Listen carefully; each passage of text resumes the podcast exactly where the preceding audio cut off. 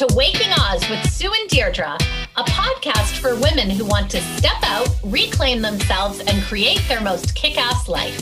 That's right. And today's episode of 12 Roads to Oz is called Don't Let Your Age Define You. It is never, and we mean never too late for a do over.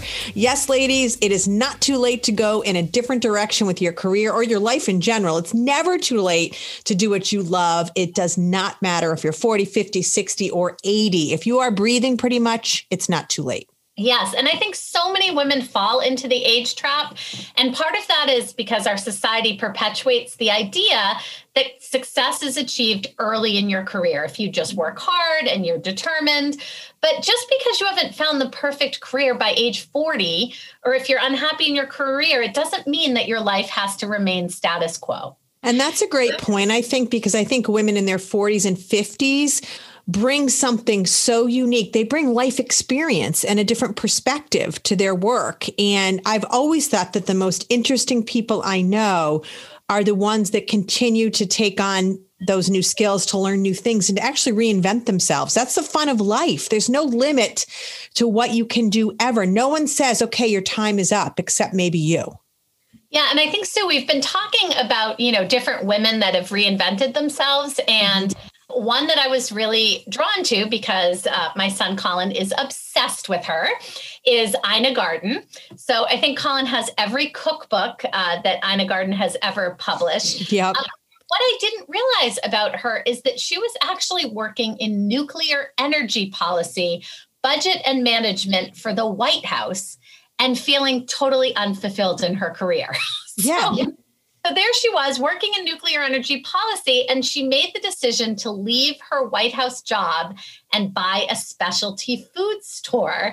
And now she's an author and a host of the extremely popular food show, The Barefoot Contessa.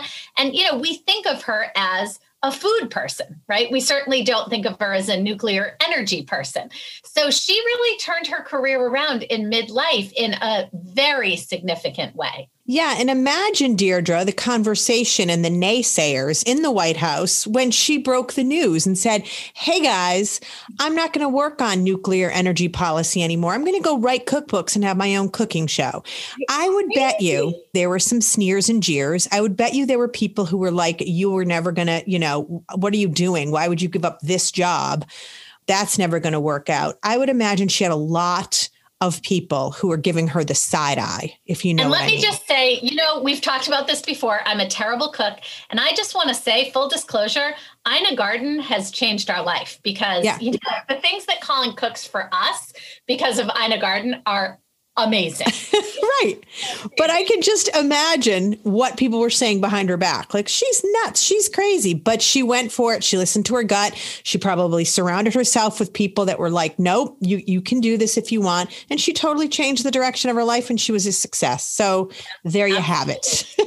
And I like to bring up Madeleine Albright. She, of course, the first female Secretary of State started her political career not until her 40s, believe it or not.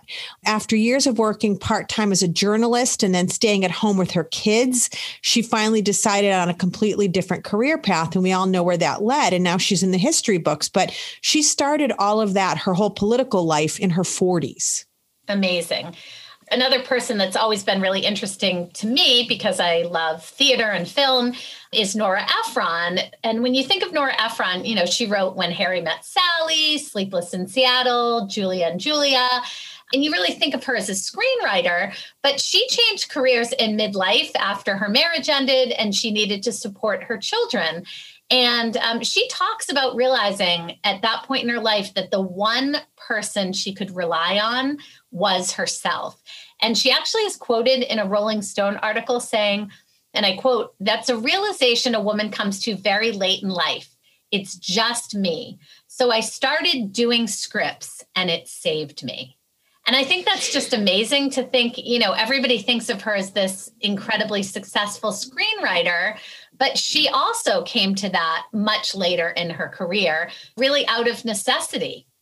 I think you're right. And I think she hit on something you know, when she says it's just me, we've talked about this in earlier episodes of this podcast that the only person you have complete control over is yourself. Kids grow up, they leave, they start their own lives, marriages end, people pass away. In the end, it's you. And that's why we call this Waking Oz, because you're the only one who can find your particular Oz. And you'd better figure it out. And I think that Nora is right. A lot of us, it dawns on us later in life, sometimes too late in life. But you know, once it dawns on you, you got to move because she's right. You, you, it's just you. And I love. I'm going to refer to one of my favorite parts in, um, you know, that graduation speech. It was a song. It was all kinds of things. That wear sunscreen. Yeah, wasn't that the one where Kurt Vonnegut got the credit? But he got really the credit. he got the credit, which was really funny because it was actually written by a Chicago Tribune columnist, Mary Schmich, I think her name was. And then it became a song, and and it, it was like the longest running thing that he actually wrote that graduation speech and, and he never did, nor did he deliver it. So it's kind of funny. But I do like the part in that graduation speech where he, they say quote don't feel guilty if you don't know what you want to do with your life. The most interesting people i know didn't know at 22 what they wanted to do with their lives. Some of the most interesting 40 year olds i know still don't. And i'll add that some 50 year olds still don't and that's okay. That's great. I still say all the time i don't know what i want to be when i grow up because the possibilities are always endless no matter how old you are and that's the gift that life is in my opinion I think, you know, you might know what you want to do and then that can change. And I think that's okay as well. Yeah. You know, I, I was thinking about um, my husband's grandmother. She actually worked as a secretary at Clark University for her whole life. And then she retired and went back to college to get a college degree. Love so um, she she just said, you know what, I I am going to spend every day of my life learning, mm-hmm. which I think is is so amazing. So she actually graduated from Clark University, I think at 81 years old. Stop which, it. That's awesome. Oh, I love was, that. She was amazing. I also love uh, the late Andy Rooney's take on older women. Andy Rooney was always one of my favorite parts of 60 Minutes. And um, in wasn't praise- his commentary, Deirdre, always the like the last five minutes of the show? It was the last five minutes. and sometimes, even if I didn't watch, my parents always watched 60 Minutes. Me too. Even if yeah. I didn't watch all of 60 Minutes, I would watch the end with Andy Rooney because I just I I just loved him. Um, but when he talks about older women, he says a woman over 40 knows herself well enough to be assured in who she is, what she is, what she wants, and from whom. Few women past the age of 40 give a damn about what you might think about her or what she's doing. Amen. Amen to that. I, I love, love him. Yeah. Yeah. So, you know, I guess this all begs the question how do you make a change? And we've said before, change can be scary.